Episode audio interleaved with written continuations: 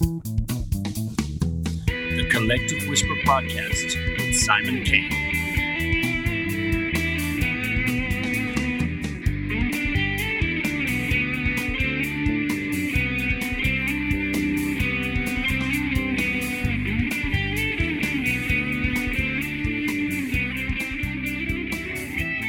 Hello, everybody. Welcome to today's show. Today, I'd like to welcome Charlie McGettigan from Ballyshannon, County Donegal, but now living in Drumshanbo, County Leitrim.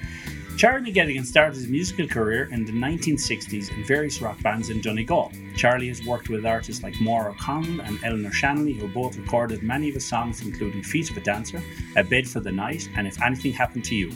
Charlie joined forces with Paul Harrington and Brendan Graham to win the 1994 Eurovision Song Contest for Ireland with Rock and Roll Kids. He has released many solo albums, including In Your All Room, Family Matters, Stolen Moments, and his current album, The Man from 20. Charlie's songs have been recorded by many artists, including The Dannon, Mary and Frances Black, Ray Lynam, Daniel O'Donnell, Sandy Kelly, and Hal Ketchum, to name but a few. He presents the Saturday Connection and the Art Show on Shannonside Northern Sound Radio, as well as serving on the board of IMRO. Charlie, Charlie is also a member of the board of the Dock Arts Centre in Carrick-on-Shannon, County Leitrim. Okay, welcome to the show, Charlie. How are you? You know, I'm delighted, but I'm kind of envious of you, Simon. You know, because just before we came on, came on air, you were telling me how free and easy life is over there in Spain. Uh, here, it's it's an absolute. Uh, you know, the first year was fine, but now we're into the second year, and I really actually enjoyed the first year, but I'm beginning to get kind of tetchy now. You know, uh, it's kind of it, it looks like you know there's there's one thing after another. There's problems with vaccines, and there's problems with you know people not obeying the rules, etc. But you seem to have sailed through it over there. I, I think what happened here was we had the tough part last year. You know, there was weeks and weeks there we were just in the home, the house or the home, and we couldn't do anything, and it was pretty tough mentally and physically and everything. But now, I mean, yeah. I think they've seemed to relax the restrictions a bit because the numbers are still high and they went up and down. But I think they're trying to find a balance between quality of life and health. And I think that's what Ireland needs yeah. to do as well. Yeah. I, I mean, you know, there's so many conspiracy theories about the vaccine and so many opinions about it. And, you know, I just read today about them more delays and the lockdown will probably go on a bit for in the summer. So I think the, the government need to kind of take a stance and say, look, you have to be responsible yourself or else it falls on you. Yeah, that's the problem. What happens the longer it goes on, people bit by bit begin begin to disobey the restrictions purely by boredom. You know, they call it. You know, my wife, for example, you know, she loves to visit her friends in their houses, and uh, she has. Thankfully, she has not done it. You know, and we haven't seen our grandchildren since Christmas. Uh, which is with something we'd see every week. But but um, I noticed, you know, something you you begin to get like an, an begrudgery. You begin to see other people going into other people's houses, and you say, well, how, how dare they disobey the restrictions when we're being really good, you know? Uh, so it, it, has sort of created a, um, a, little bit of resentment by people, you know, um, who resent other people doing disobeying the restrictions. You know I, I mean? think what's happening as well is that they're like I know here you see people and they are uh, disobeying the rules and some people will call the police on them but you know like if i see my neighbor and there's extra people in the house i'm kind of thinking well look you know, I'm not going to do anything like that. That's your concern. I mean, if you get sick, it's on you. Um, but yeah. it just when it doesn't infringe on your own health and everything, you know. So I mean, this is the problem now. I, I saw a terrible video this morning of people with masks going into a cafe in, in Texas and the people in there with no masks booed them and told them to get out and said you're not wanted here and i was like thinking this is pure hate i mean this is crazy like they're these people like you should have yeah. a choice to wear a mask or not. That should be the kind of deal. But I mean, if you wear it, you shouldn't be booed out of a store. It's crazy. Well, I think the the, la- the last um, presidential situation, I think, created this kind of a mentality in the states or supported it you know, when they tried to introduce restrictions, you know, the, the, the, president was actually turned around and said, oh, forget it. You don't need to do this. Take a bottle of Dettol and you'll be fine. You know, and I yeah, yeah. in America, it is kind of, it, there's a culture like that now in certain parts of America. You know, um, and, and it's very hard to get rid of that. You know, it's like the gun laws. You know, there are people, you know, with the gun laws, they'll, they, you know, they'll say, um, you know, I'll say I agree with guns should not be given out, but they, they, they will almost shoot you for saying it. You know, the people who, who, who Wait, the, the COVID is a thing you could talk about all day, but we'll try and move on to brighter things. So so so listen are you are what's life like for you besides all the restrictions are you kind of doing a lot from home a lot of virtual stuff or are you managing to get out of a it? lot no no gigs um, except on on situations like me talking to you now uh, and zoom concerts which are good but um what I did was uh, I, uh, the Leitrim County. I live here in Leitrim, in Drumshanbo County, Leitrim, and the Leitrim County Library asked me would I do a series of concerts that we could, and I said, yeah, but I'm not going to do them on Zoom. I'll record them. So we found out where I live right. here, there's a new um, uh, um, a place called the Shed Distillery where they make gunpowder gin. Uh, and they've made a fantastic um, sort of tourist attraction out of it. Uh, so we went down there, myself and a, a, young sound engineer called Leo Logan and, and his partner with the camera, and we recorded six concerts in two nights, six, you know, about three quarters of an hour concerts, and they're they're available. You can go in and watch them anytime. They're up on YouTube. There, they're called the Shed Sessions, and I really enjoyed them. Although, Brilliant. having not played for so many, you know, for the first two of them, I, my fingers, I felt like I had boxing gloves on playing the guitar, you know, because you're you're you're so out of the out of the loop of, of playing live live concerts, and as well as that, you're playing into the you're playing to the to, just to the camera. The next thing then um, the Dock is a lovely theatre we have here in in uh, Carrick-on-Shannon, and they asked me would I do a concert, and I I had my my grandson Porrick who is seventeen, and my gra- other grandson uh, Cahill who's twelve, and we did a little concert in there for them, and it'll be going out towards the end of the month on YouTube. But in the meantime, do you know something? When I think about it, i I'm actually quite busy. You know, Simon. I'm sure you, you're probably the same. You know, if I'm not doing that, I'm I'm recording demos here in the house, or I'm you know I'm talking on the phone. You know, I'm I'm I'm quite busy and I feel quite tired at six o'clock. So it's it's it, it, you know I'm, I'm I haven't stopped working. I'm just not making any money. no, well well that's the thing. Yeah, we have to keep the mind kind of busy and sane. And you know it's it's hard. I mean, when you're stuck in the house, you have to say you know, let's be creative, let's do things. But unfortunately, it's very hard to make money from the arts now. And but you know, I was just thinking there, I, I saw that on your Facebook page actually. I mean, that's lovely. You're playing with your grandsons, and um, I mean, they're picking up the music, and you know, it's not many grandsons can do concerts with their granddads, so that's something they'll always remember. Brilliant. Yeah, well, I I I really enjoyed it as well, Simon, because the all my three of my three of my grandchildren are all violinists, and they all play in, in things like the Dublin Youth Orchestra, uh, and they do concerts at the National Concert. Hall. So at their age, uh, you know, they've been at the they've played the national concert hall ten or twelve times. You know, when I didn't get playing the national concert hall until it was about forty. You know, so they're well they're well honed and they're well disciplined. You know, they they they really love the music. And uh, uh, you know, my eldest fella, he's 17. He had a single out last year and it got loads and loads of airplay on the national channel and local stations and stuff like that. And not because he was my grandson, you know, I, I had nothing to do with it. I gave him a few guidelines. I said, send it here, send it there. Uh, um, but they picked up on it and, and it was lovely. So, you know, the only thing is, it's I love playing with them, but you can't do it on Zoom because of the time delay. You know yourself you know, there's a time delay, so you can't play with somebody, you know, directly. And I miss that. I miss that Yeah, yeah. Like you know, um, people say to me, "Oh, it must be more difficult doing the podcast over Zoom."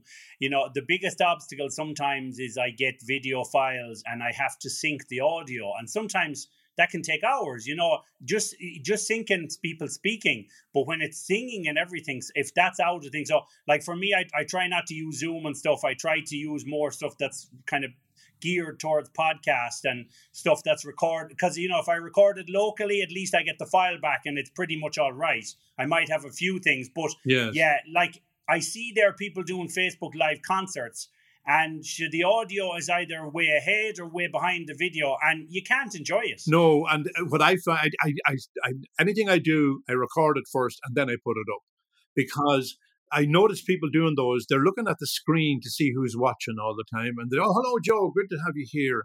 You know, and and and it, it's an unreal thing. You know, if you were doing a gig, you wouldn't be doing that. You just talk to the audience.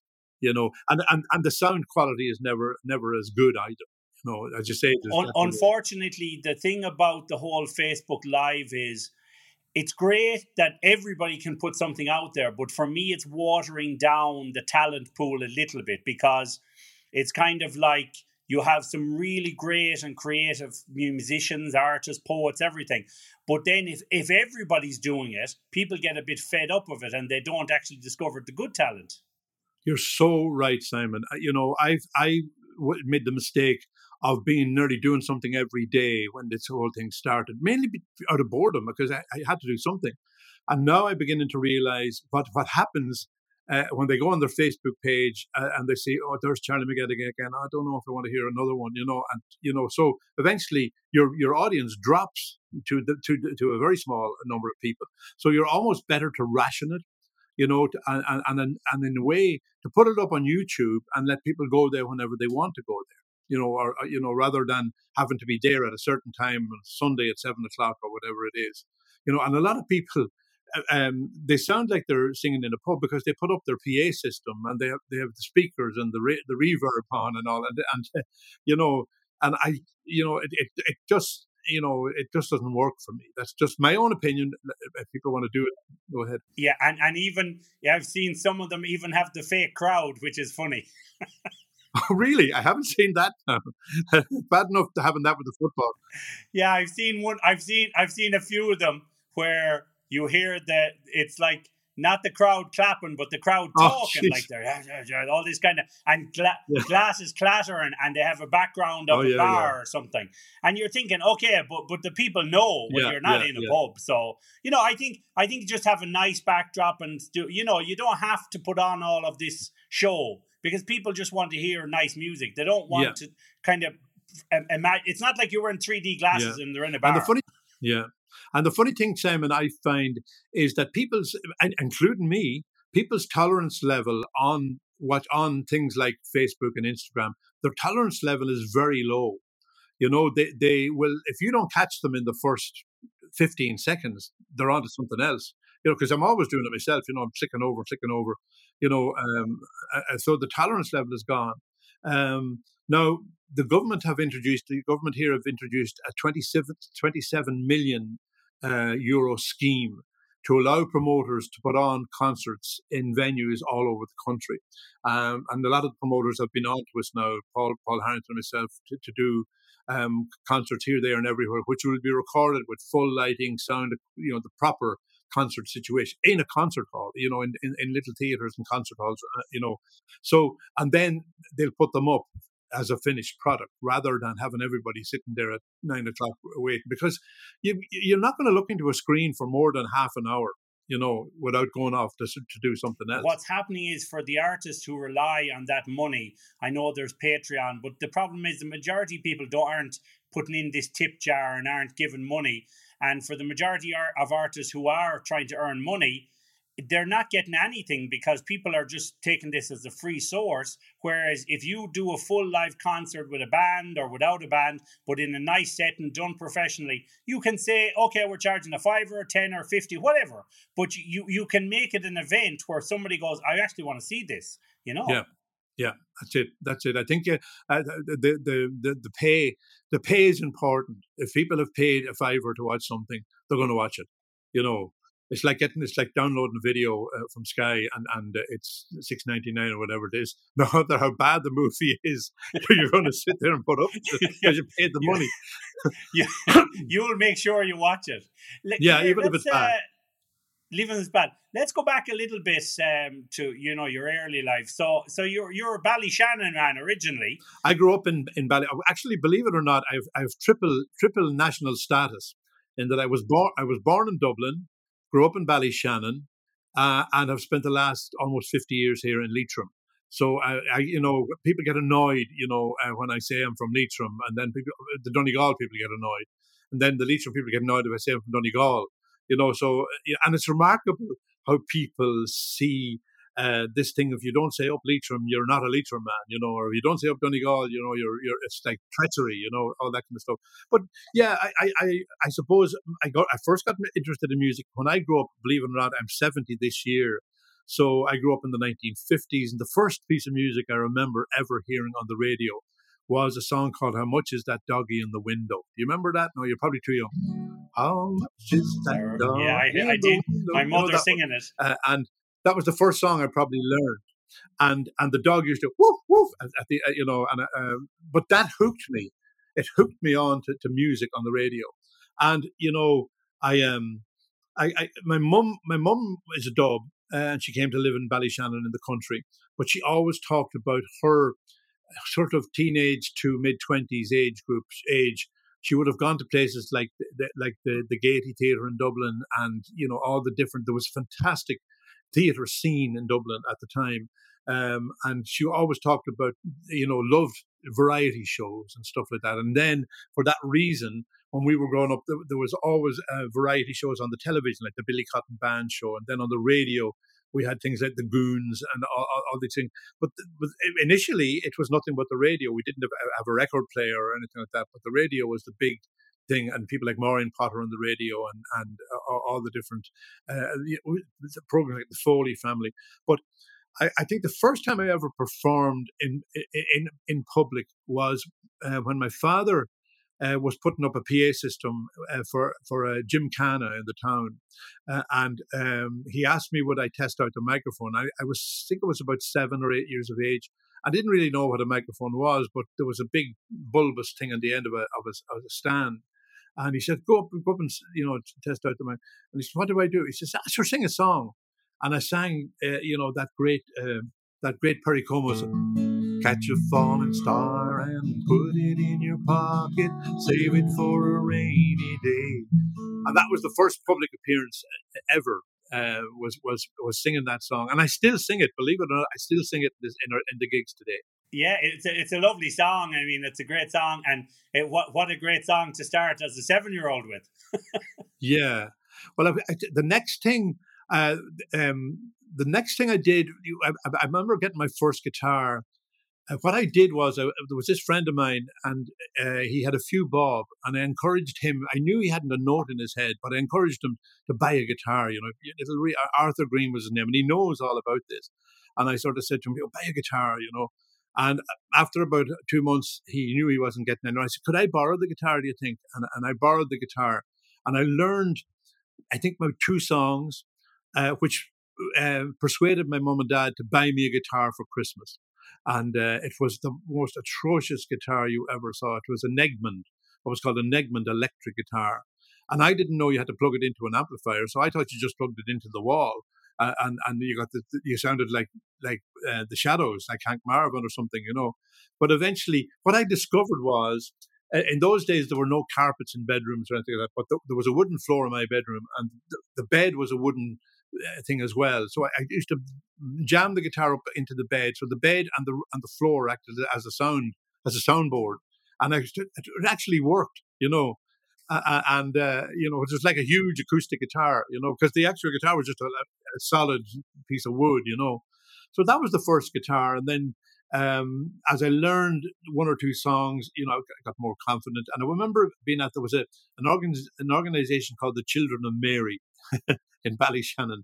And one one Christmas, I think it was Christmas about 1960, 64, um, they they um, they had a, a, record hop, or actually a, a, band hop, hop in the Sunday afternoon.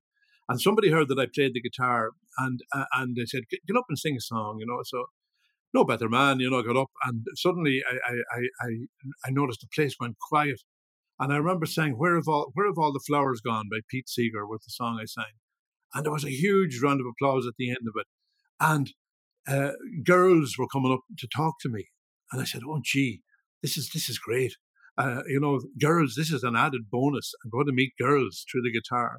And, uh, you know, th- that was more or less it then. You know, lots and lots of, there's a whole, I, am doing a memoir at the moment, uh, Simon, and hopefully it'll be out for Christmas. And um, I talk all about those early days I used to live in Letterkenny for a few years, and obviously, when I'd be travelling home to Galway from Letterkenny, you go through Ballyshannon and Stranorlar. So, and you'll always know Ballyshannon now because Rory there's a statue of Rory Gallagher in Ballyshannon because he was born in Ballyshannon, and believe it or not, he was born in a place called the Rock Hospital. Imagine they call, he, he, turned out to be, you know, um, a huge rock star himself, and he was born in the Rock Hospital, you know, which is crazy. That's crazy. Yeah, yeah, yeah. For you growing up in, Bally, in for you growing up in Ballyshannon, was it like did, was there a lot of access to music and gigs, or what kind of town was it for entertainment?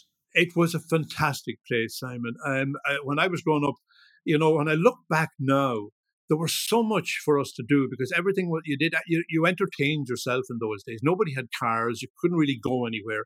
So there was a musical society there who used to put on the the the uh, Gilbert and Sullivan operas and stuff like that, and I was involved in that. There was the the usual church choirs, and as well as that, there was the Assaroe Céilí band, which was a professional Céilí band that came that that uh, was in the town, and I used to see the Assaroe Céilí band heading off in their van, their lovely painted van with the Assaroe. And I said, Oh God, it must be great to be in that and heading off to a distant places, not realizing that they might have been driving to Cork and playing a three or four hour gig and driving back again all in the same day. But um, yeah, there was a drama society there and a drama festival there. I mean, I think in, in a way, all big towns in the 50s had something similar because, again, because you made your own entertainment, you did your own thing you know. And, and uh, what happened with me was I was walking home from school one day, and I got into step with a friend of mine, with a fellow that I knew, you know, at school called John Hannigan, and we were talking. And he next, he, he, next thing he says to me, you know, I have a guitar, and I said, what? You have a guitar?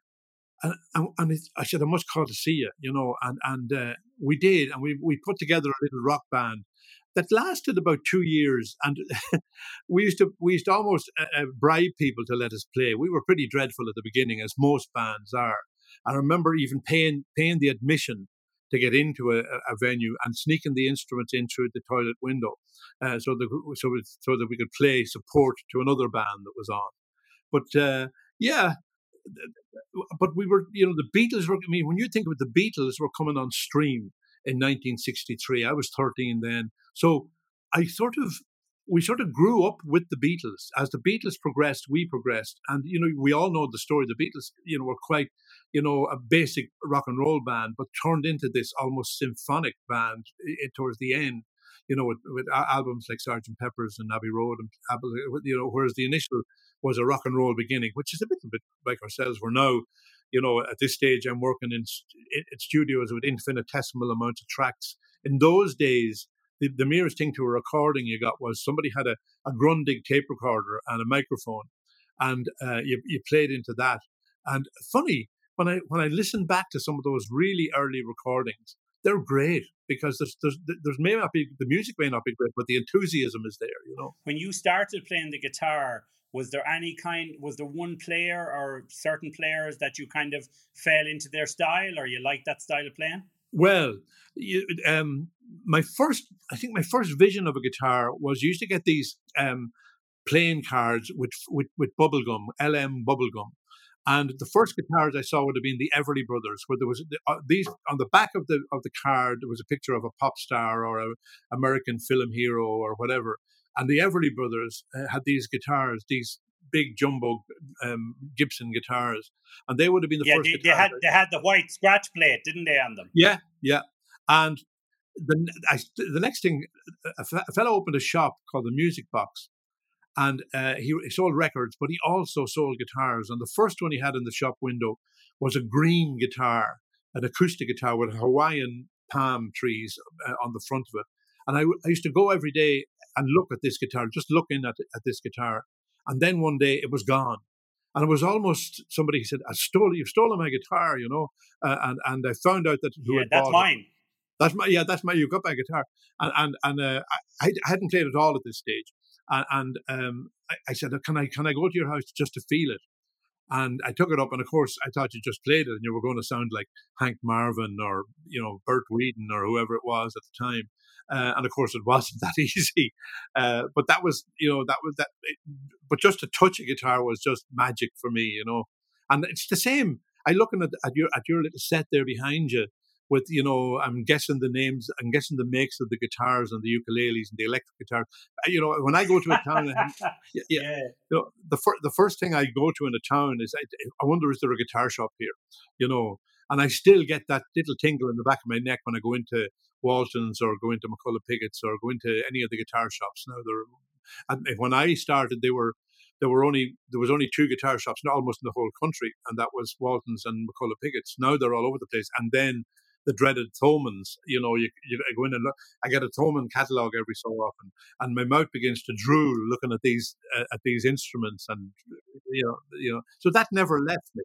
No, I remember like you know when I got in, I got I got into guitar playing when I was around twenty. I I started quite late, and um, but I remember then starting to go to guitar shops in Galway, and you know there was only a few shops and they were small, yeah, Rafferty's was there, yeah, and modern music and those. But then I remember any time you'd go up to Dublin, you know, McCullough Pigott and. Waltons and these, it was yeah. like a kid in a candy store. You know, you'd be with your girlfriend or whatever, and she'd say, Where are we going? And you said, Can we go to the guitar shop? And she's like, Oh God, we'll be in there for an hour or two. And you go, Maybe you go and have a coffee, or you know, you'd be kind of like trying to get time to go in and just stay there and look around and look at the nice guitars and you know, it's a lovely, lovely experience.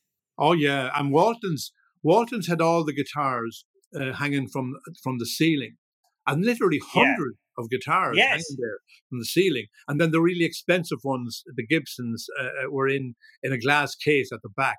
Uh, you know, but you know, I bought I bought two guitars in Walton's. I bought one of McCullough Pigott's. You know, I still I'm still I'm, you know my wife has to.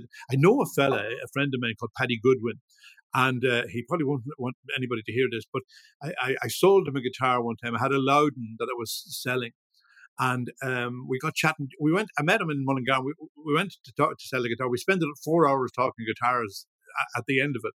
But he told me he had 110 guitars, and the wife only knows about three of them, and he keeps them in his in the in the basement of his office. So, so I was adding to her misery, you know, by selling them this one, you know. So I think we're a special breed of guitar freak.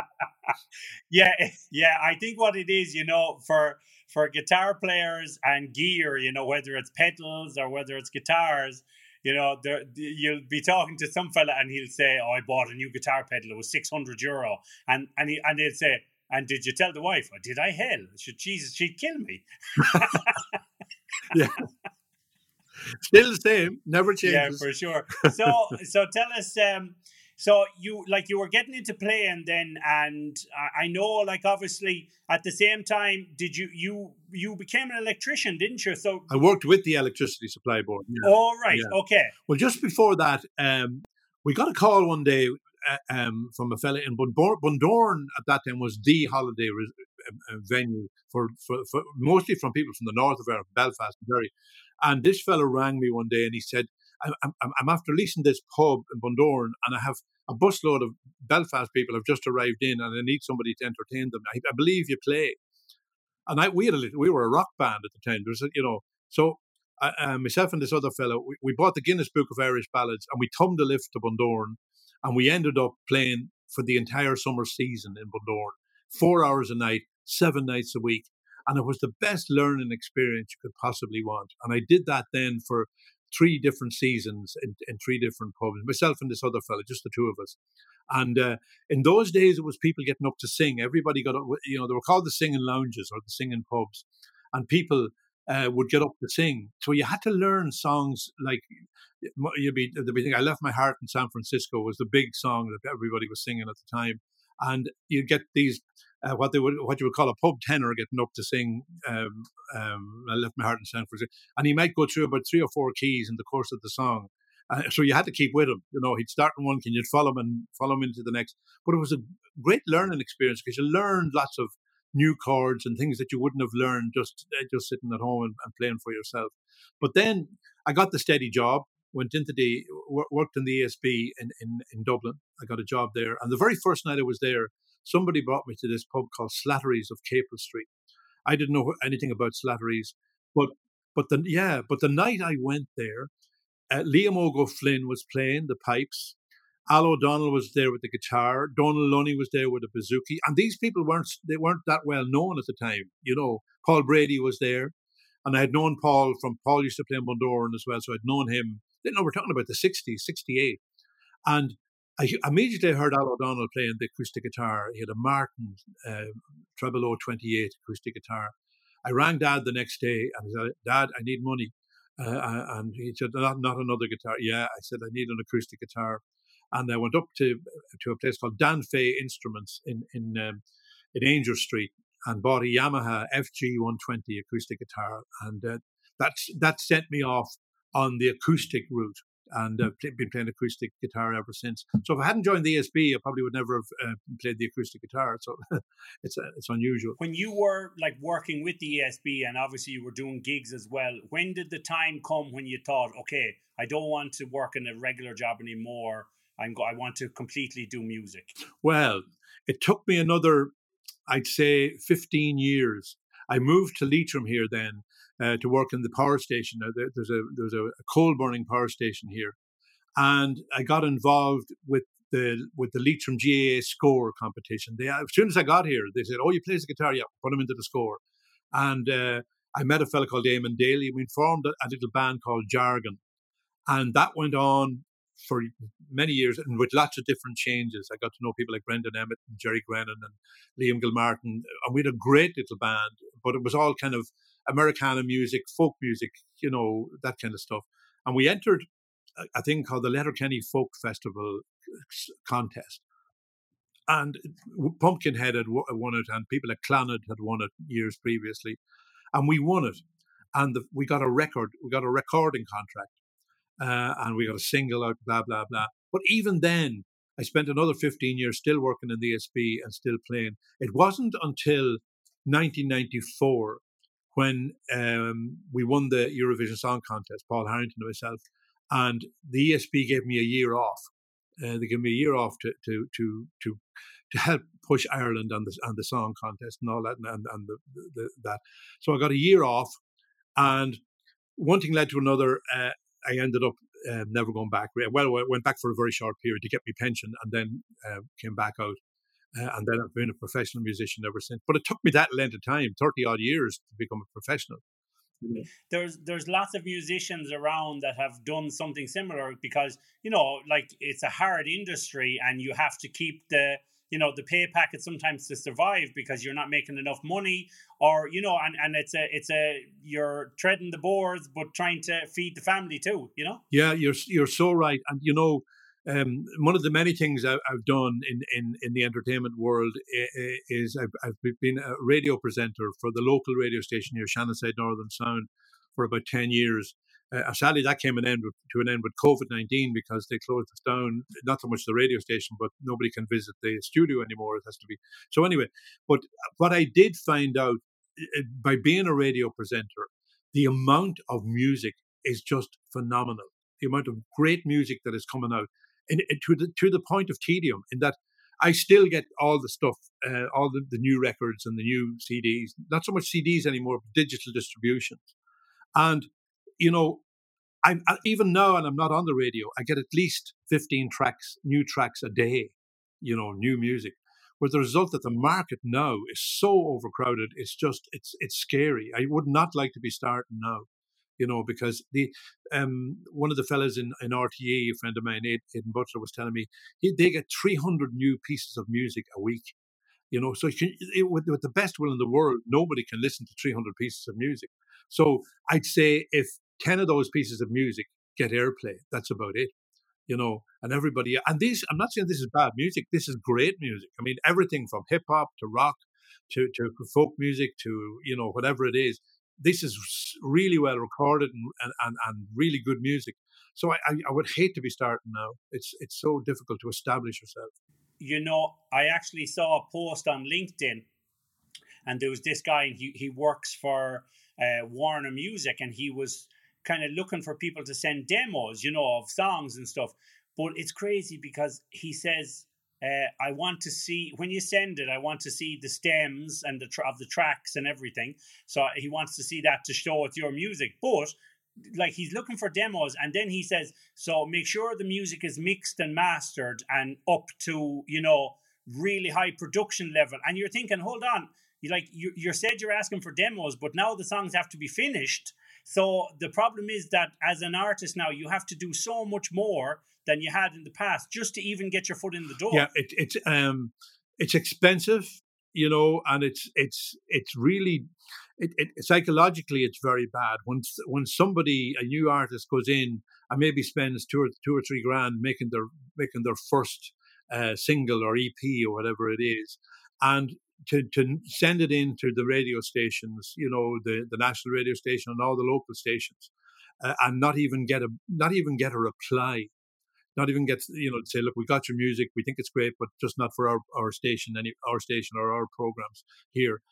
So because it's, I'm not blaming the state, the radio stations, they just haven't got the time because there is so much good music out there. Now, what the answer to that is, I don't know. But uh, you know, because the really, I mean, I'm hearing such wonderful music. You know, every day. I've only, I had three before I spoke to you today, uh, and each one of them were really well recorded, really good songs, really well sung, uh, and yet they have a snowball's chance in hell of, of getting you know national airplay or even even local area uh, airplay. Yeah, it's a shame really because the problem is when something becomes so saturated, other pe- you know people give up. And then what do people wait for a lull yeah. in the market because it'll probably never come? But you know, my big complaint nowadays, not to sound like a grumpy old man or anything, is that obviously when you hear music on the radio, I mean, they're sampling all the old records, and and and I'm I'm just talking about the eighties, not even before that. You know, we all know that Led Zeppelin would copy yeah. some riffs, and now bands are copying Led Zeppelin. But now, I mean, every time a new song, like my daughter says, put on, uh, you know, Hit FM or one of these like Spanish stations that play all the hits, and then the song comes on, and I hear the melody, and I say that's uh, a song that's by INXS or that's by somebody else. And my daughter doesn't know who yeah, i'm talking yeah. about. And what's happening is all these producers nowadays it's not just the fault of the artist the producers are stealing melodies and making new songs with them. And even to the point that they're making vocal melodies out of guitar melodies yeah, and everything. so it's it's not just saturated it's become really plagiaristic. And as well as that as well as that simon um I, I often ask my, my grandkids, where are they hearing their music? You know, because I, I know for a fact that none of them listen to the national radio station. They don't listen to 2FM. They don't listen to Radio One. Uh, and I ask, where do you get it? Well, I, I go into YouTube. Uh, I, I, I hear things on, on TikTok or whatever. Yeah, and they know all these songs. And, and, and it's trying to hard to figure out how they get. You know, I think it's friends tell them, you know, have a listen to that song or this artist or whatever it is, you know. But but um, they're not listening to radio anymore. Uh, therefore, uh, they have to almost. The thing we forgot to mention, Simon, is that now people expect a video content as well. If you make if you make a record, you have to have a video to go to go with it. Uh, and and even with that, you know, it goes by. We all you know we, we all switch on videos on youtube and you know we click to the next one and click to the next one mm-hmm. so how they make i think to a certain extent the, the, the songs that stand out to me are the ones that have a story to go with the song. You know, whether it's about their own personal life or it's about a, it's it's about a topic that people are talking about. For example, all through the the pandemic here, I've been writing uh, songs about the pandemic. Some funny songs and some serious, mostly fu- well attempt at being funny about about the pandemic, and been getting great reaction to them you know, um, on, on Facebook and stuff like that, you know, getting 50, 60,000 hits on them, you know, and, and uh, you know, and you can never know which one is going to click. But I think the, the attitude that we have a saying here in Leitrim, if you throw enough shit at the wall, some of it's bound to stick, you know, so, so uh, I think, yeah, you really don't, you need, really have to persevere, you know. Yeah. And, and, the thing is when when with your songwriting you know like once you started and it's probably evolved and changed over the years do you have an actual process or like do you get ideas in the car or in the shower or waking up in bed? How, how what, what kind of process do you have at the moment for writing? Well at the moment what i do is i sit i, I come in here every day into this little room and and i i sit and i um, rack my brains for, for for ideas and 90% of the time nothing comes. But then i might be out for a walk and something happens or somebody says something and the pandemic has been great because there's been different aspects of the pandemic. There are other people talking what they're going to do after the pandemic. There are people going to do what they're doing in the pandemic and how they're feeling. You know, so there's loads of different aspects of that subject, and yet you've got to be careful because people are sick listening to it on news channels and stuff like that as well. But um, I, do you know what I've been doing a lot of lately is co-writing with other people. Um, um, and I really enjoy that process. We do it over the internet you know, um, say John will come up with a with a with a title. Uh, what, what do you think of this of a title? And I'll yeah, yeah that's great. Let's uh, let's I'll get a verse on that and send it back to him and two and four. It's called the ping pong method. That, that's what I call it anyway. And and and uh, but I've written loads of great songs with people. Uh, you know, I'm a big fan of the music of the 1930s, 40s uh, time, the you know the big band era and Glenn Miller and all that stuff, and, and singers like uh, Ella Fitzgerald and Billie Holiday and people like that. And I got writing with a young fella called Colin Gavin who lives in Clondalkin. He's only 28, but he, you know, when he sent me when he sent me a line, and I, I came up with this ragtime kind of feel to it, and I thought he's going to hate this. And he loved it. He said, "Oh, yeah, I love that. That's that's the kind of music I want to play." You know, uh, uh, so so you meet loads and loads of people uh, that that'll write write the songs with a, guy in Nashville at the moment, writing a couple of songs with him. And there's never a week goes by but something new uh, comes out. You know, we've you know whether it's somebody else or myself or whatever it is. You know, it's haphazard a lot of the time. You don't know when you sit down. It could be could be just a the famous fork, and you come up, and then you go, Simon, please leave me alone. Simon. You know, so it can be it can be as simple as that, you know. yeah, yeah, yeah. But that, but that's it, you know, and, and like that's the thing. My my thing with songwriting is I have I have like I'd say about 50 or 60 demos of songs that I've nearly finished and I'm a bit of a procrastinator in that sense that I'll come up with a great idea for a song and then I'll say, oh, I'll, I'll do that later on. And then I look at it five years later and go, geez, I never did anything with that song. So everybody is different processes, don't they? Well, the one thing, the one mistake you're making is that when you come up with that idea for a song, what you really need to do is send it to me. I may do that after this. I may do that. Please do. Please do. Yeah, yeah, yeah. No, because it's it's a really interesting thing, isn't it? I'm always amazed by you know I, I you know what I love, and you don't see enough of them. And I I was uh, I was a big fan, I still am a big fan of Travis. You know this band from Scotland, and uh, I love the singer Fran Fran Healy, and he did he did a thing once. I can't remember, and he was with um, he was with one of the guys I think from Crosby, Stills and Nash, and him and somebody else. There was three songwriters, and it was like it was a, a show called The Story Behind the Song and they were talking about how they wrote the song or where they were, you know, sitting in the backyard in the car whatever.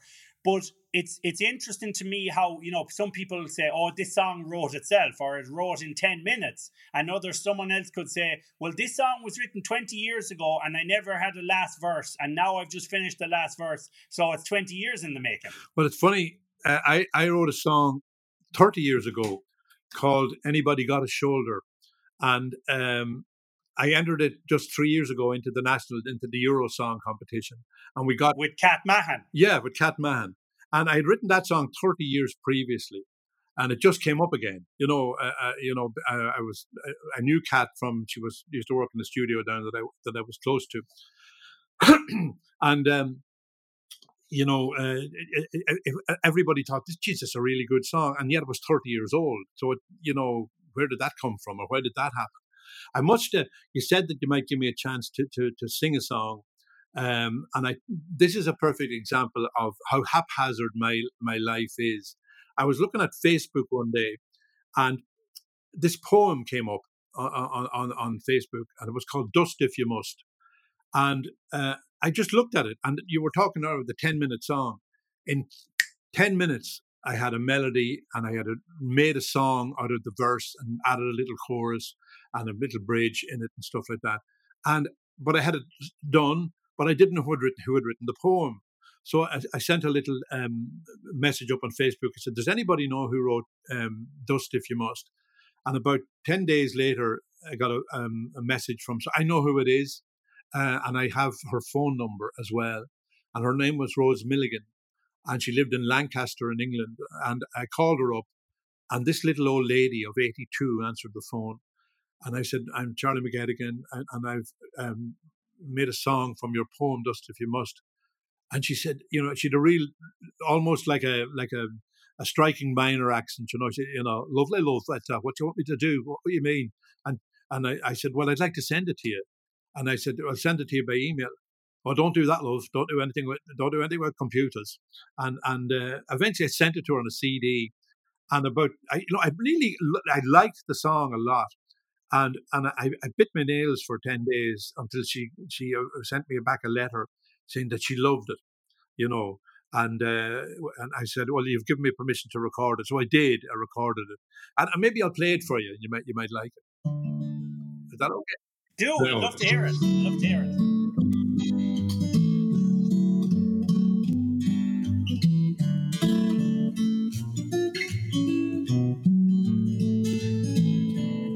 Dust if you must, but wouldn't it be better to paint a picture or write a letter? Bake a cake or plant a seed. Ponder on the difference in a want and need. Oh, dust if you must. Dust till you bust. But always trust your wanderlust. Yeah, dust if you must, but there's not much time. With rivers to swim and mountains to climb and music to hear and books to read. And friends to cherish and a life to lead. Oh, dust if you must. Dust till you bust. But always trust your wanderlust. Yeah, dust if you must, but there's a world out there with the sun in your eyes and the wind in your hair a flutter of snow, a shower of rain.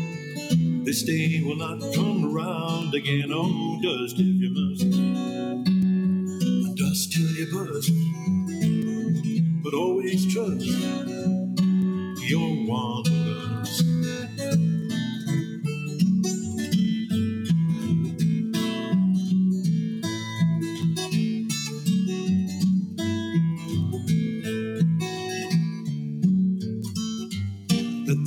wanderlust. times always find you.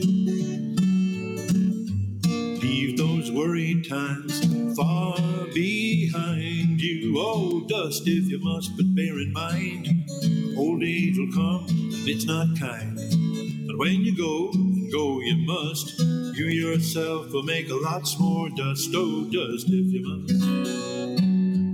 Dust till you bust. But always trust your wanderlust.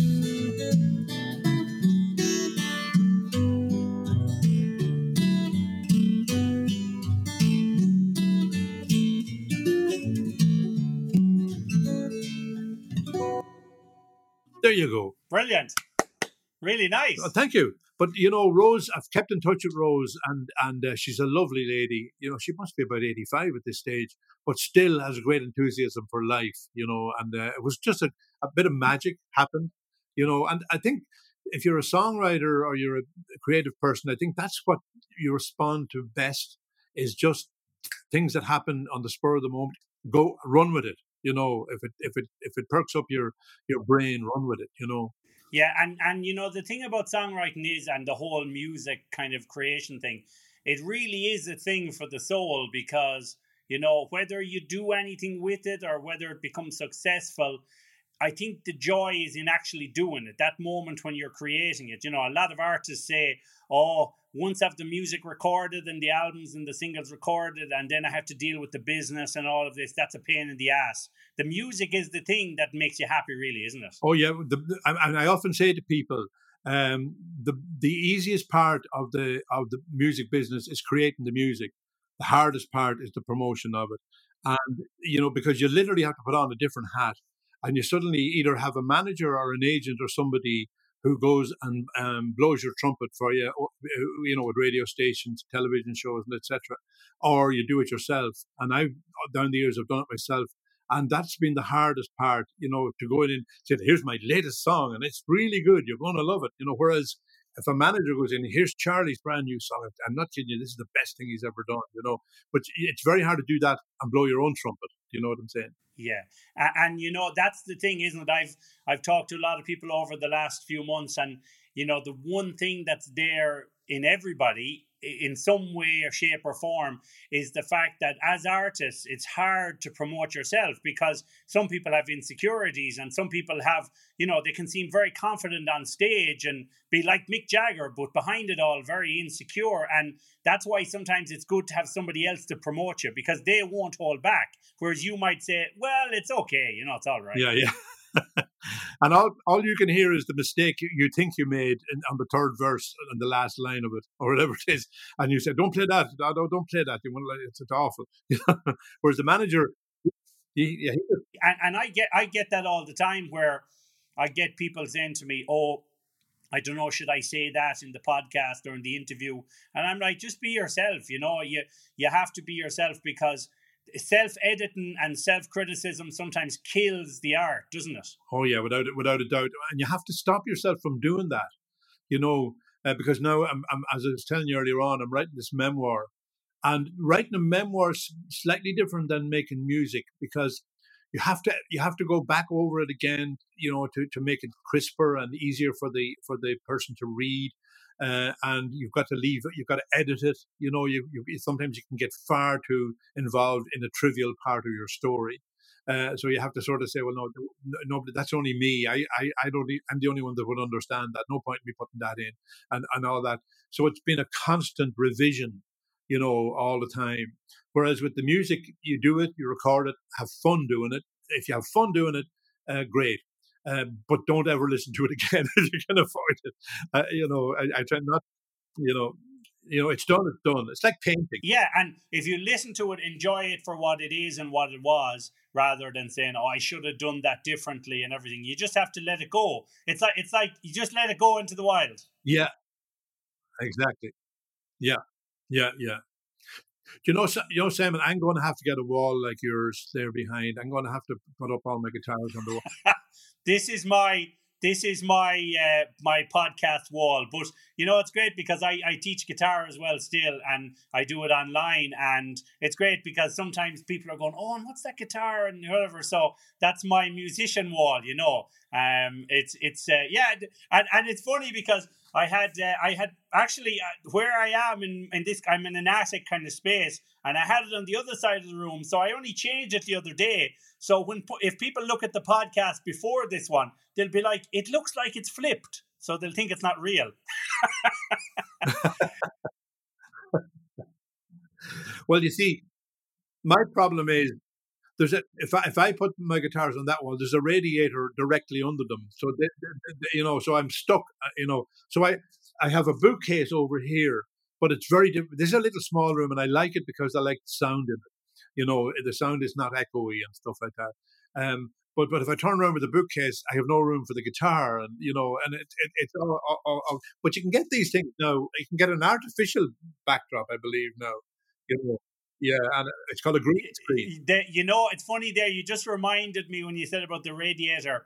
I remember once years ago, I I had this guitar, and um, it was a cheap kind of acoustic guitar, but I I uh, sanded it down and I sprayed it a lovely blue, and it turned out really well. I was kind of into art at the time, and I put little pinstriping around the edges, and it, it looked fantastic. And I remember I lived in this small flat, and I so what happened was um, the my girlfriend at the time she put the guitar in the hot press and the hot press was still on right and i came back after like a day or two and uh, I was like, "Where's the guitar?" And so I put it in the press there, and I was like, "No." And I, I thought, I hope the hot press wasn't on, and it was on. And when I went in, the guitar was like a banana in the in the hot press.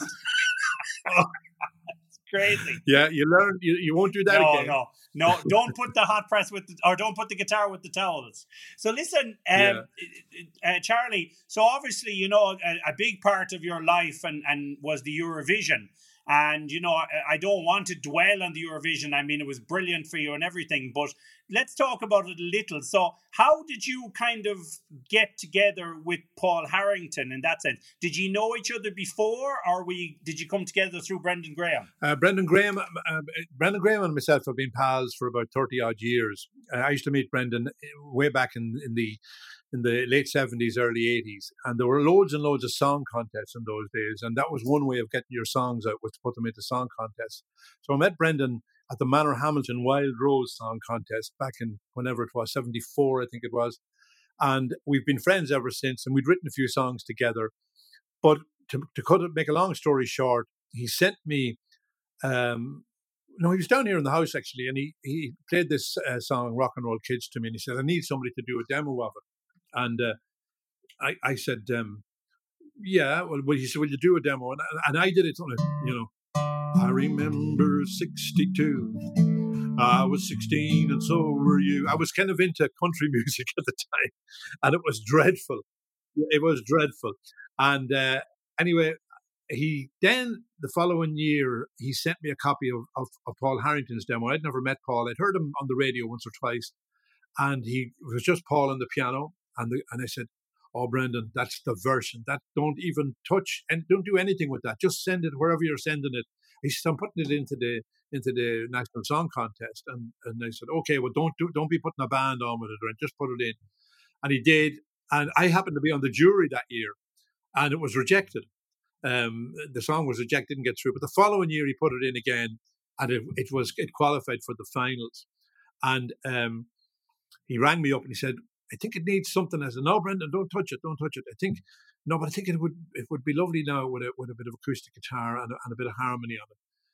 And I kind of, I was moving house at the time, and it didn't suit me at, at all. And I said, ah, Brendan, you know, I, you know, I don't I don't want to be churlish, but you know, I said, give me 24 hours. And I talked to Gretty and I said, what do you think, Gretty? That's my wife. And uh, she said, look, it's not going to do any harm. Go for it anyway. So we, the, the songs were all being highlighted one, one a week on the Pat Kenny Saturday night Pat Kenny show. And I met Paul on the Saturday afternoon. We sat down and the song just fell under our hands. Literally, we didn't even have to rehearse it. It just fell the way it was. The harmonies just came. We went and sang it that night on the Pat Kenny show. And I always remember the Maynooth Chamber Choir were on doing their rehearsals just before us. And I was really intimidated by them because I love choral music and particularly um, chamber music. And there was the Maynooth Chamber Choir.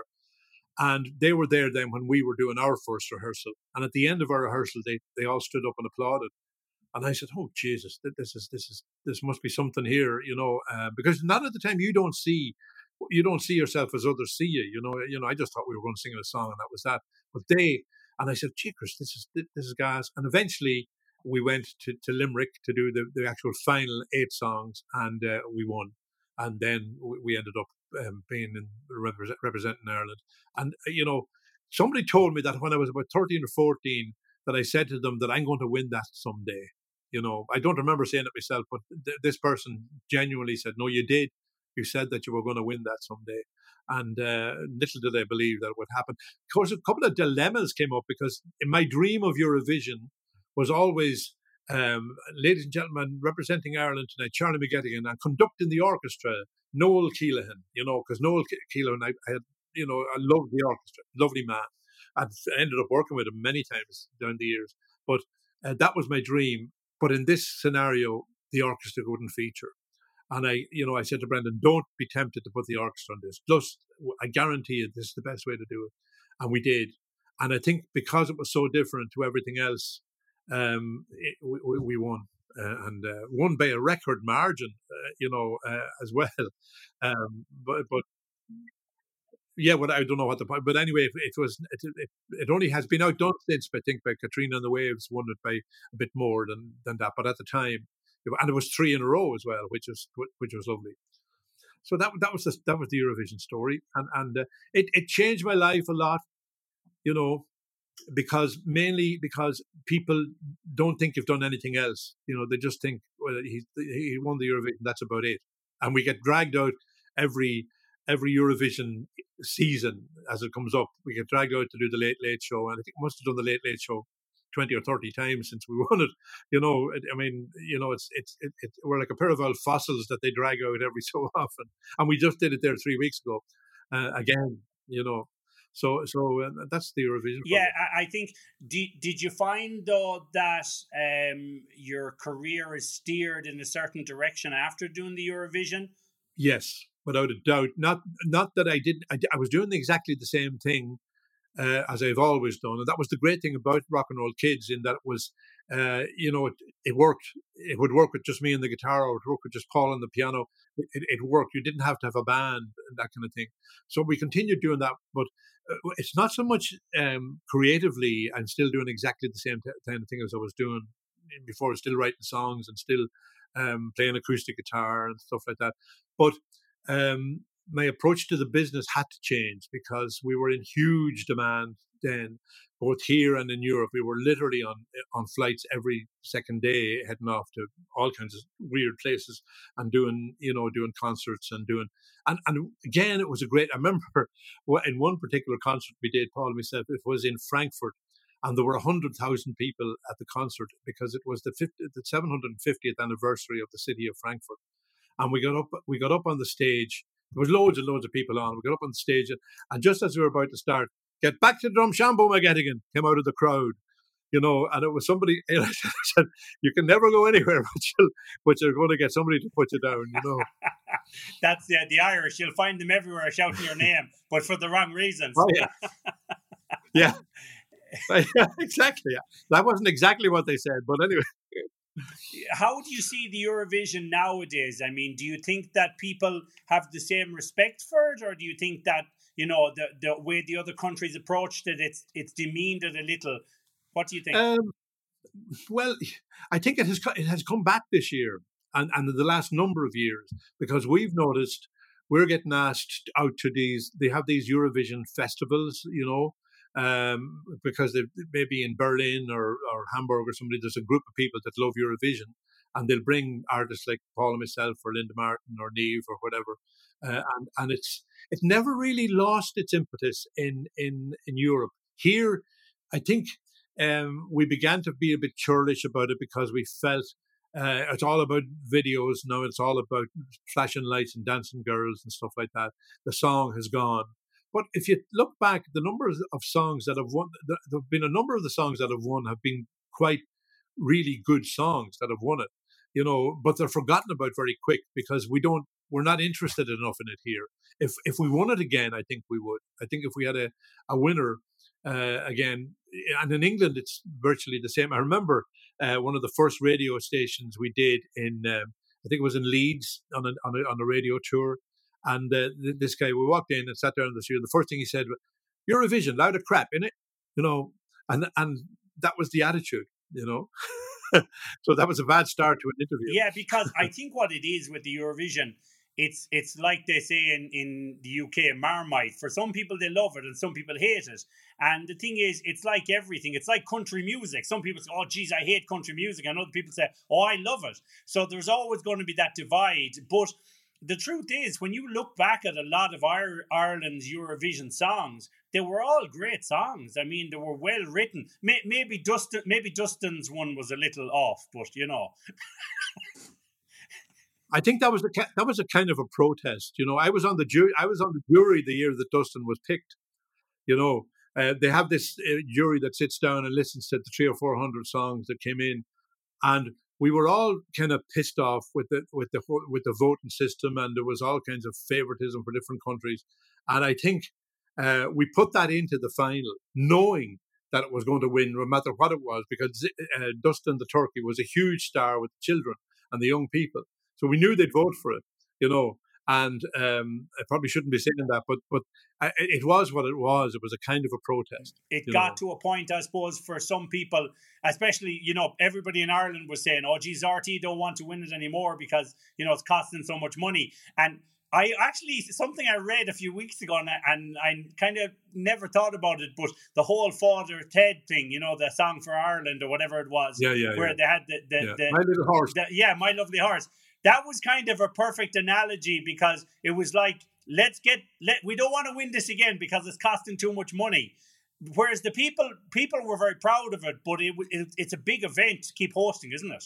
Yeah, uh, but you know, people said that about us when they when they saw us uh, going in. They said, "Ah, obviously they don't want to win this. Just putting a piano and a, and a guitar and a vocal, a couple of vocals. They don't want to win this, you know." Really? Uh, and yet, and yet, we won, uh, which which which is gas. yeah. There yeah. are so many contradictions I find in Eurovision now. In the last, you know, uh, between now and the Eurovision and up and for the last month or so, I've been doing an awful lot of interviews with European radio stations and you know internet radio stations dedicated to the Eurovision, and they all envy Ireland. The, Johnny Logan is still the best song that ever won the Eurovision, as far as they're concerned. Johnny Logan is the king of Eurovision. And I remember we did a concert in, in Copenhagen, uh, which was the 50th anniversary of Eurovision. And everybody was there. All the different people that had won uh, Eurovision down the years were there, uh, including an old lady who had won, uh, in, I think, in the in the late 1950s. And she was a kleptomaniac, and she was stealing things out of people's dress, dressing rooms the whole the whole day. And and then, but people knew she was, and people would watch her, you know, and then get it back and then put it back. But but then that night, when Johnny Logan came on, it was like Elvis had, had come into the building, you know, and Pete, they just love him. They love, and I've worked with Johnny quite a bit over over the last number of years, and he is a sensational performer. I mean, his voice is just, his voice is better than than it ever was, and he's from the tips of his toes. He's he's a pop star from the tips of his toes to the top of his head. You know, he just goes for it. He never stints. You know, and I have to admire him for that. He's just, and as well that he's a lovely guy. Yeah, and, you and of course, you know that year as well, Riverdance was in your show, wasn't it? It, it was. Yeah, that's a big moment too in that show. Well, you know, you take any song contest, um, when the interval comes, people are so preoccupied with themselves in what they call the green room. Now, the green room that year would have, would have held about 300 people. Or, you know, there was um, 25 songs in there, with each one with a delegation of maybe 20, 30 people. And usually people are just so wrapped up and I wonder how the voting will go and I wonder how we'll do, blah, blah.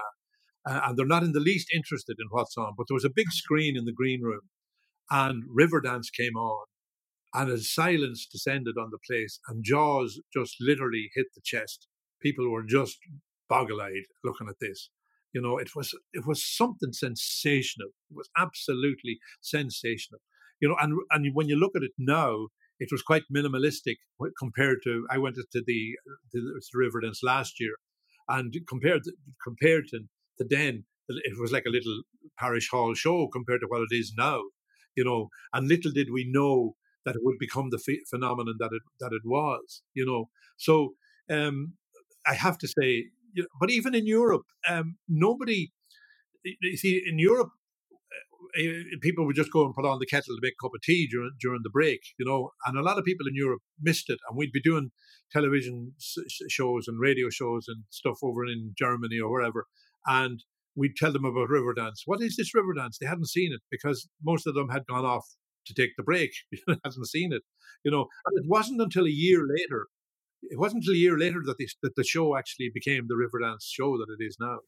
Wow, and and it, it was great though. I mean, because probably when you, when people look back, and you know the fact that you won it that year and Riverdance was there, it kind of is one of the most historical years of Eurovision, no? Yeah, oh, without a doubt. The, the, the fact that we won three in a row and the fact that Riverdance was there.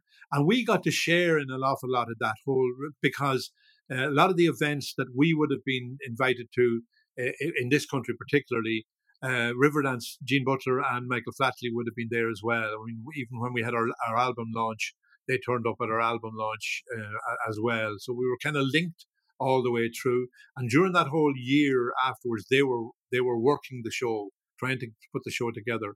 Uh, and um, you know, it was a bit sad when Michael Flatley had to part company with them and stuff like that. But that memory of that Riverdance. And the whole idea of Riverdance was that it was in the Point Depot of the 3Arena now, which is right on the banks of the Liffey.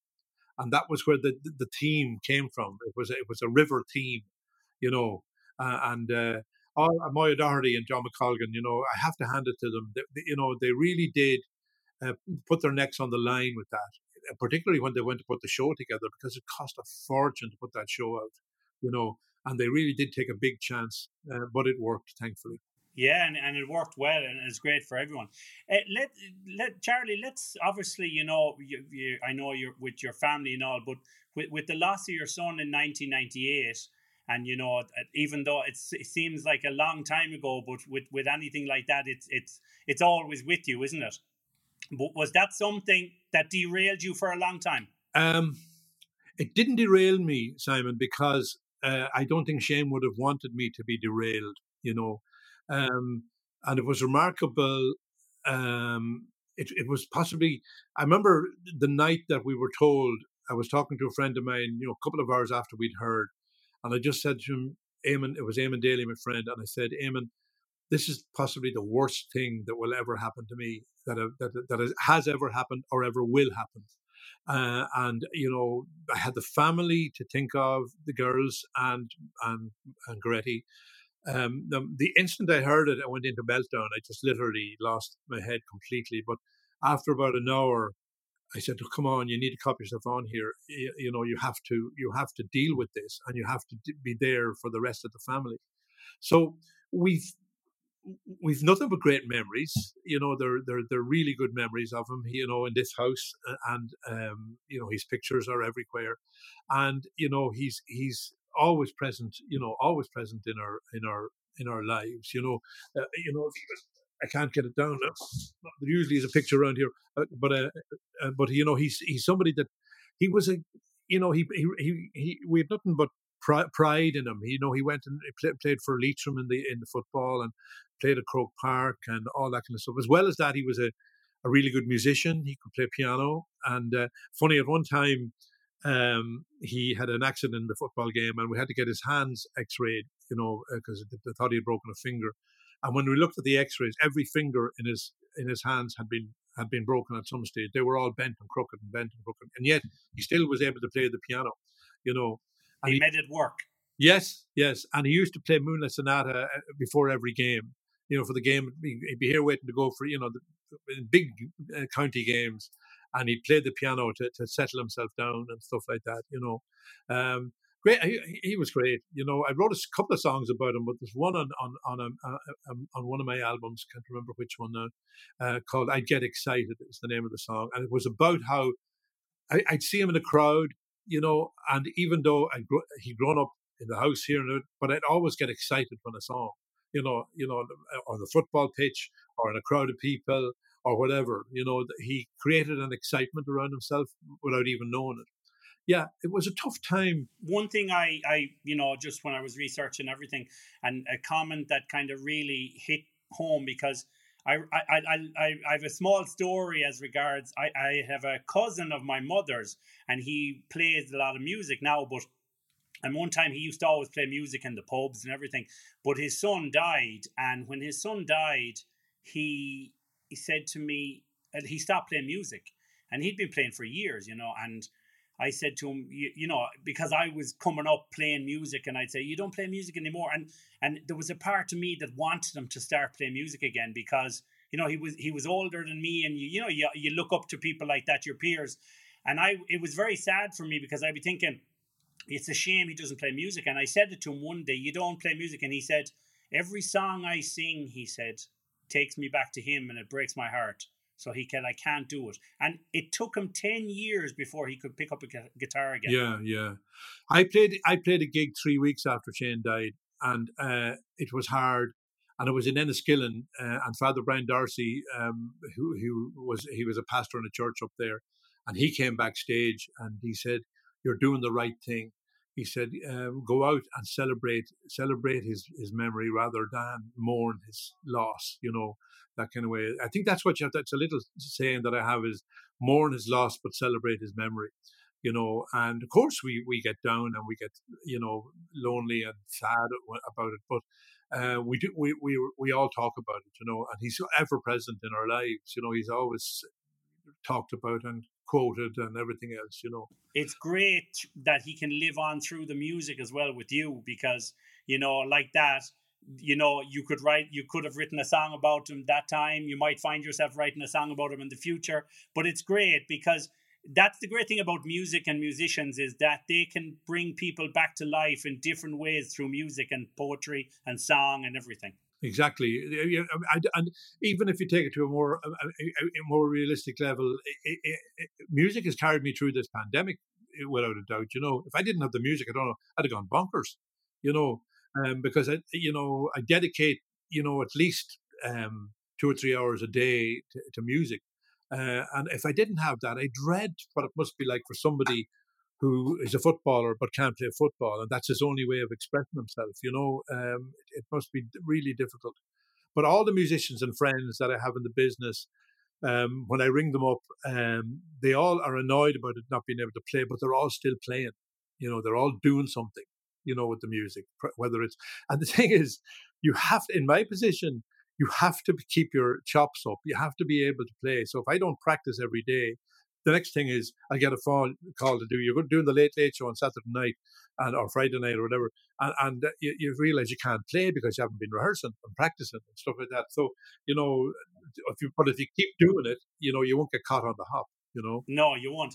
Uh, tell me, you were you were mentioning earlier, like uh, your radio shows and stuff you know, tell us about that. Was was that a was that an easy transition doing the radio shows, or did you find it difficult? I never, in my wildest dreams, had any interest in doing radio. But the local radio station here, um, their their main man uh, uh on the Daily Show got sick, and they rang me up and they said, "Would you would you come in and present Joe Finnegan's show?"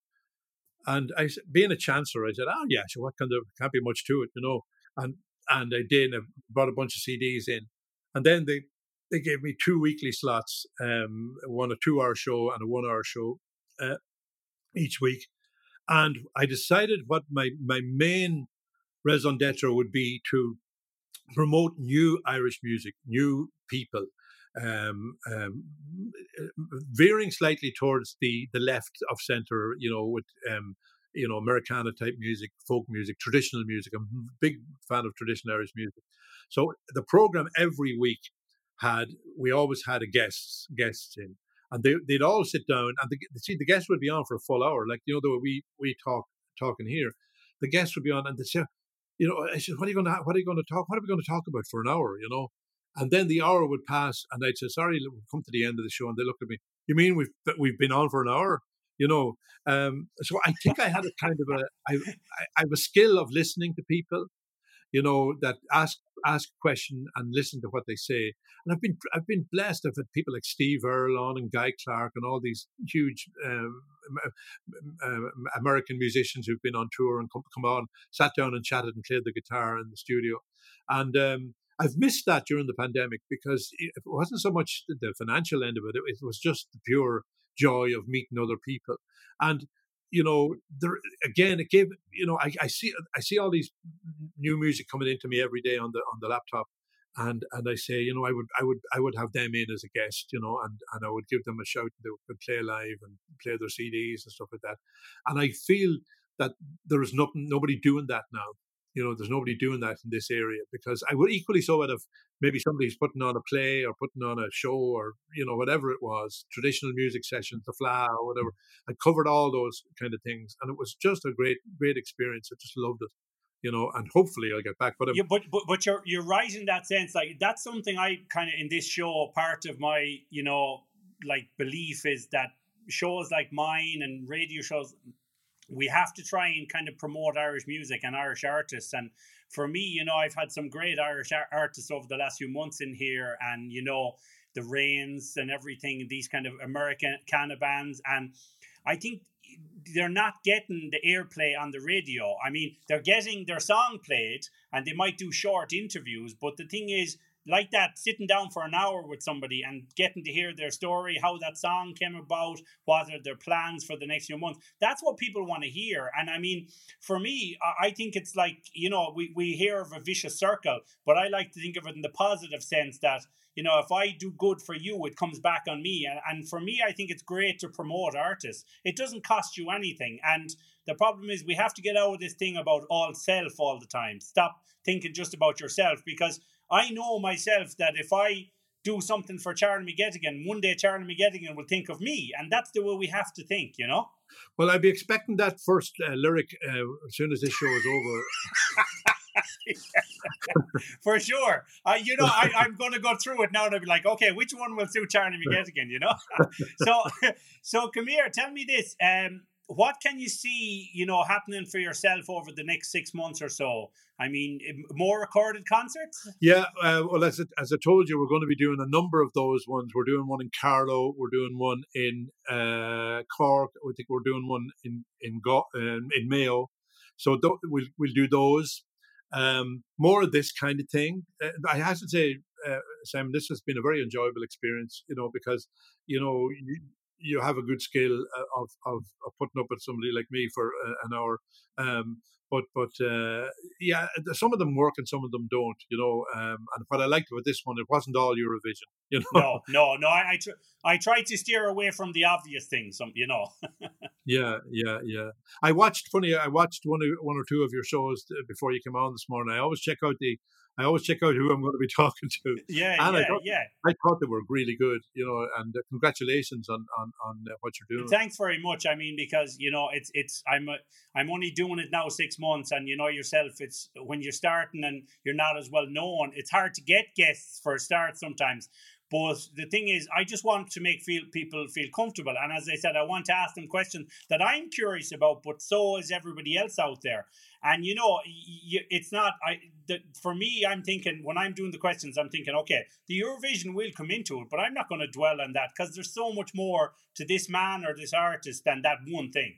Yeah, yeah, that that's what you know. That's what I and and and. Uh, Paul, I was we, I was talking to Paul there a couple of weeks ago. We were we were doing we were doing the late late show, and uh, Paul said he gets a little bit um, annoyed because people just talk talk to him about about um, about Eurovision all the time because he is Paul is an, an incredible um, musician, a really really self taught piano player, never had a piano lesson in his life.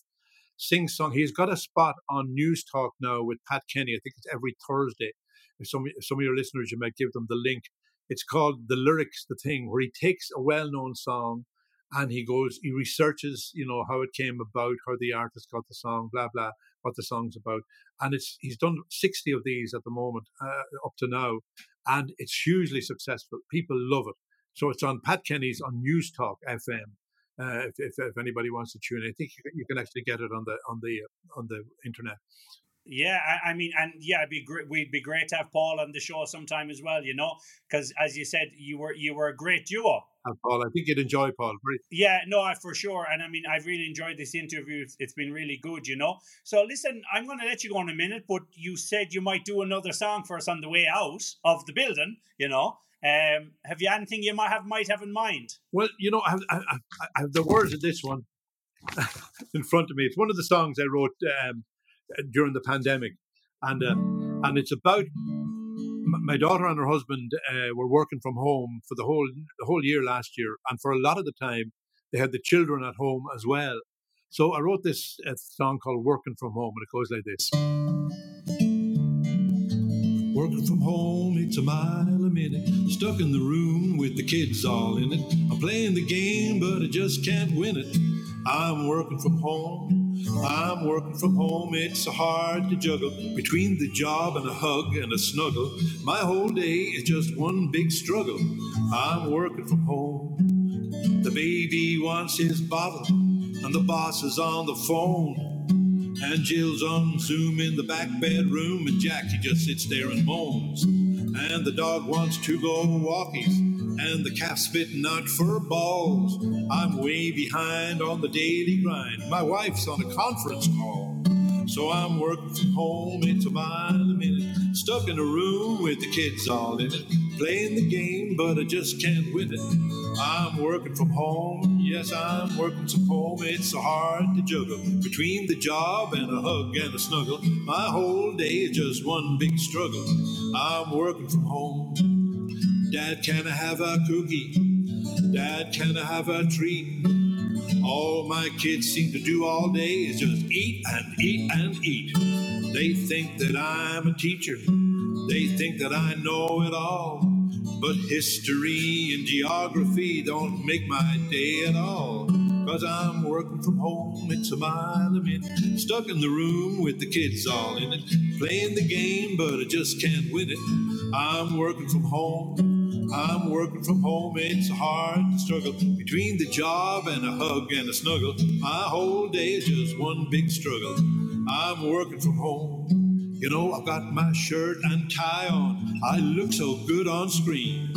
But no one knows that down below my pajamas remain unseen. I don't know if I'll make it. This chaos won't subside.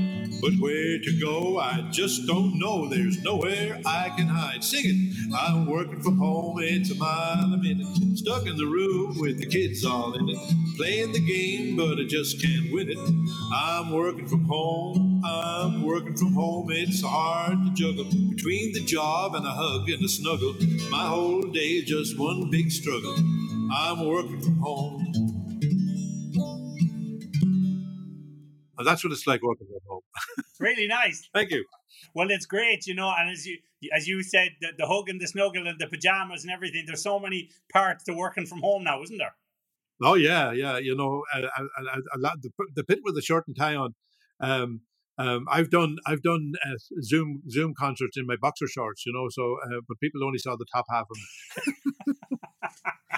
yeah, I always think when you have a Zoom concert or anything like that, or Zoom uh, interview, you know, just make sure there's no fire in the building. You're running out in your boxers. exactly, exactly. so, so listen. uh, One thing I want to ask you before I let you go, because you mentioned it earlier, your memoirs. So, when do you hope to have your memoirs out? Well, it's nearly it's nearly finished, um, and at the moment I'm uh, looking to get a, a publisher. Um, so if there's any publishers uh, um, watching your podcast, maybe get in touch. Um, because I've known a lot of people who've self-published, and it's it's almost as bad as pub, pub, doing your own CD. You end up with a with a garage load full of books, you know. So um, hopefully. Um, I'll have a publisher for it, and uh, ideally it would be maybe October, November for the Christmas for the Christmas market. It's it's very interesting. I've found some very, uh, you know, but it's a great experience to go through and every character in your life sort of ticks off another story and you, you know you know things that you'd completely forgotten about so if anybody is ever we sort of have nothing to do it's it's a great exercise to go through if nothing else Well, you know, the thing about it is, Charlie, you have a story to tell, and I'm sure people will snap the book up. I, I don't know how big your garage is, but I guarantee you there won't be books left in it. i hope You have a really interesting life, and you know you've done a lot, and, and you should be proud of everything you've done. I mean, you know, you, not just representing Ireland, but in all the songs you've written and everything. And and uh, all I can say is we appreciate you coming on the show, and it's been brilliant and some lovely music. That's the main thing as well. That's the main thing. So you know, thanks again, and uh, we hope to have you on the show in the future if you'll come on again sometime. yeah i look forward to that simon and you've been great thanks a, thanks a lot Thanks a lot, Charlie McGettigan, everybody. Okay, thank you very much. We really enjoyed that, Charlie McGettigan. We appreciate you coming on the show. Thanks a lot. Some lovely music as well, and we really enjoyed listening to your story. And we know that there's a lot more to come from you also. Moving on to next week's show. Next week, we speak to Dara Kinnear. Dara Kinnear is a freelance sports journalist, author, editor, and analyst commentator who works in print and online media as well as television and radio. He is the chief features writer with the Irish Field, editor of the Irish Racing Yearbook, content provider for the Camogie Association, and he has co authored a book with Kevin Walsh called The Invisible Game. So we look forward to speaking to Dara. This should be an interesting conversation, and we'll find out a bit more about the life of a sports writer. Okay, thank you very much, everybody, and we hope you enjoyed this week's show. And we look forward to having you on again. Stay tuned. There's lots more great guests to come this season, and you know, look after yourself and look after everyone else. It's been a pleasure. My name is Simon Kay. Talk to you soon. Bye bye.